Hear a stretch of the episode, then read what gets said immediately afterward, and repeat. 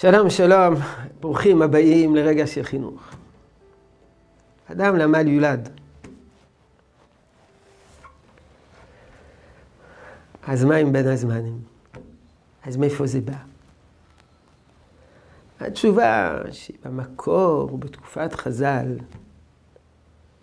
בעונות חקלאיות בוערות, היו עוזבים התלמידים את בית המדרש כדי לעמול בשדה, כדי שיהיה להם פרנסה לכל השנה, בחודש ניסן ובחודש תשרה. זה המקור של בין הזמנים. כדי לעסוק במלאכה, לעבוד, ולהביא כסף, כדי שיוכלו להחזיק שנה שלמה בבית המדרש. בין הזמנים המודרני לא היה לשביעות רצונם של גדולי ישראל. אקריא לכם כמה מקורות. המהרשה למסכת שבת. כתוב שלא חרבה ירושלים אלא בשביל ביטול תינוקות של בית רבן. ביטול תינוקות של בית רבן, הכוונה ביטול תורה. הוא מצוי בכל קהילה.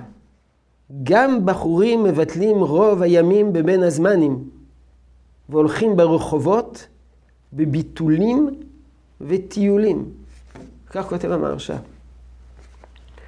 דברים מאוד יותר חריפים כתב השלה, השלה הקדוש, ספר שני לוחות הברית. ועיקר הכולל הכל, ינעקר ונשרש מן העולם השם של בין הזמנים, לא ייזכר ולא ייפקד. רק כל העיתים שווים לטובה. זאת אומרת, אין הבדל, מה, מה? חודש זה אתה לומד תורה, חודש זה אתה לא לומד תורה. תקופה זאת אתה לומד, תקופה זאת אתה לא לומד. מה ההבדל? מה ההבדל בין התקופות השונות? מה ההבדל בין הזמנים השונים? כל הזמנים שווים לטובה.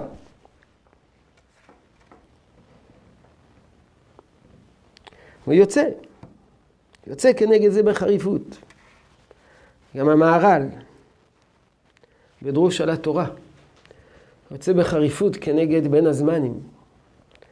למרות שמדובר שבתקופתו, בבין הזמנים, לא היו מבטלים תורה. לומדים קצת יותר פלפולים. אומר המהר"ל, מה הדבר הזה? מה הדבר הזה? היסוד בלימוד תורה, הדרך שהוא טוב וישר לפני אלוקים, ללמוד בכל יום ויום, מבלי הפסק כלל. כנאמר לשקוד על דלתותיי יום יום. אין הבדל. כל העניין של לימוד תורה זה שקידה והתמדה וחיבור לתורה, ללא לא הבדל בין הימים. כי יחיינו וברך ימינו. חלק גדולי ישראל התנגדו, חלקם התנגדו לבין הזמנים.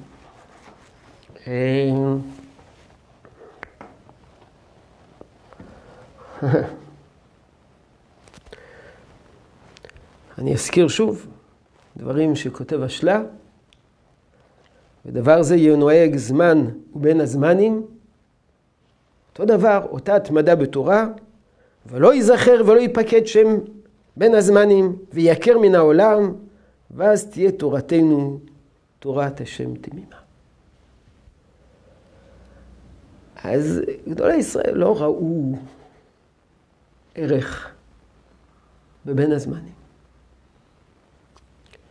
אז מה יחסנו לחופש הגדול? בעזרת השם, נסביר בהמשך. יהי רצון שתשרה ברכה בעבודתנו החינוכית, שלום שלום.